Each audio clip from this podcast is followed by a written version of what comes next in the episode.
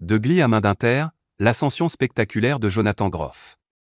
Un acteur multicasquette. C'est avec Main d'Inter que Jonathan Groff s'est fait remarquer, dans le rôle du détective Holden Ford.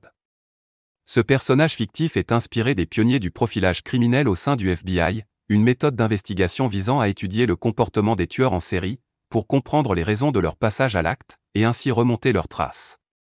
Si la série créée par David Fincher pour Netflix offre à l'acteur un écrin de prestige pour briller au cœur de son tandem avec Holt Kalani, le rôle est pourtant aux antipodes de ceux qui l'ont fait connaître aux États-Unis.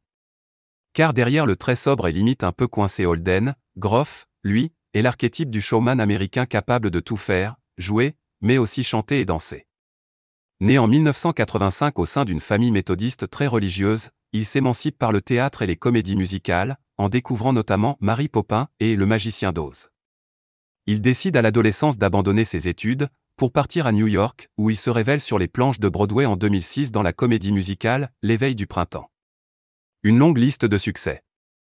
Très vite, ses qualités d'artiste polyvalent tapent dans l'œil des chaînes de télévision, et notamment d'un des producteurs montants de la nouvelle génération, Ryan Murphy, qui surfe à l'époque sur le succès de Nipetuk.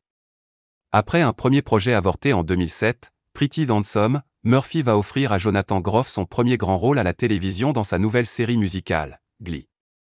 Dans le rôle de Jesse Saint. James, leader de Vocal Adrenaline, Glee Club rival de la bande des New Directions, il n'apparaît que dans une quinzaine d'épisodes, mais sa prestation crève l'écran. Grâce à Glee, tout le monde s'arrache Jonathan Groff, et surtout sa voix. C'est ainsi qu'en 2013 il décroche l'un de ses rôles les plus cultes. En tant que doubleur, c'est en effet lui qui prête sa voix en version originale à Christophe, le prince charmant un peu gauche de La Reine des Neiges. Toujours dans les bons coups, Groff intègre en 2015 le casting de la production Broadway d'un spectacle qui va tout exploser sur son passage, sous les ordres d'un certain Lin-Manuel Miranda. Sous les traits du roi George III, il prend ainsi part au phénomène Hamilton, l'un des plus grands triomphes de la comédie musicale dans la dernière décennie. Main d'Inter n'est donc qu'une étape de plus dans l'ascension météorique de l'acteur, qui sera prochainement à l'affiche d'un des blockbusters événements des mois à venir, Matrix 4. Un homme engagé et militant. La rencontre avec Ryan Murphy sera également déterminante dans la carrière de Jonathan Groff, car elle lui permettra de porter son engagement pour la reconnaissance des droits de la communauté LGBT. Après avoir fait son coming out public en 2009, Groff a de nouveau collaboré avec Murphy sur l'adaptation poignante de la pièce The Normal At de Larry Kramer, œuvre essentielle sur l'apparition du virus du sida dans la communauté gay américaine dans les années 80. Il y côtoie à l'écran Mark Ruffalo, Jim Parsons, Matt Bomey ou encore Julia Roberts.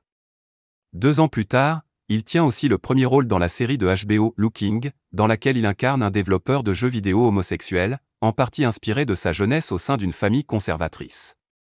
Applaudi par la critique et les milieux militants LGBT pour sa représentation moderne et non caricaturale de l'homosexualité, la série n'a connu que deux saisons, avant d'être annulée en 2015.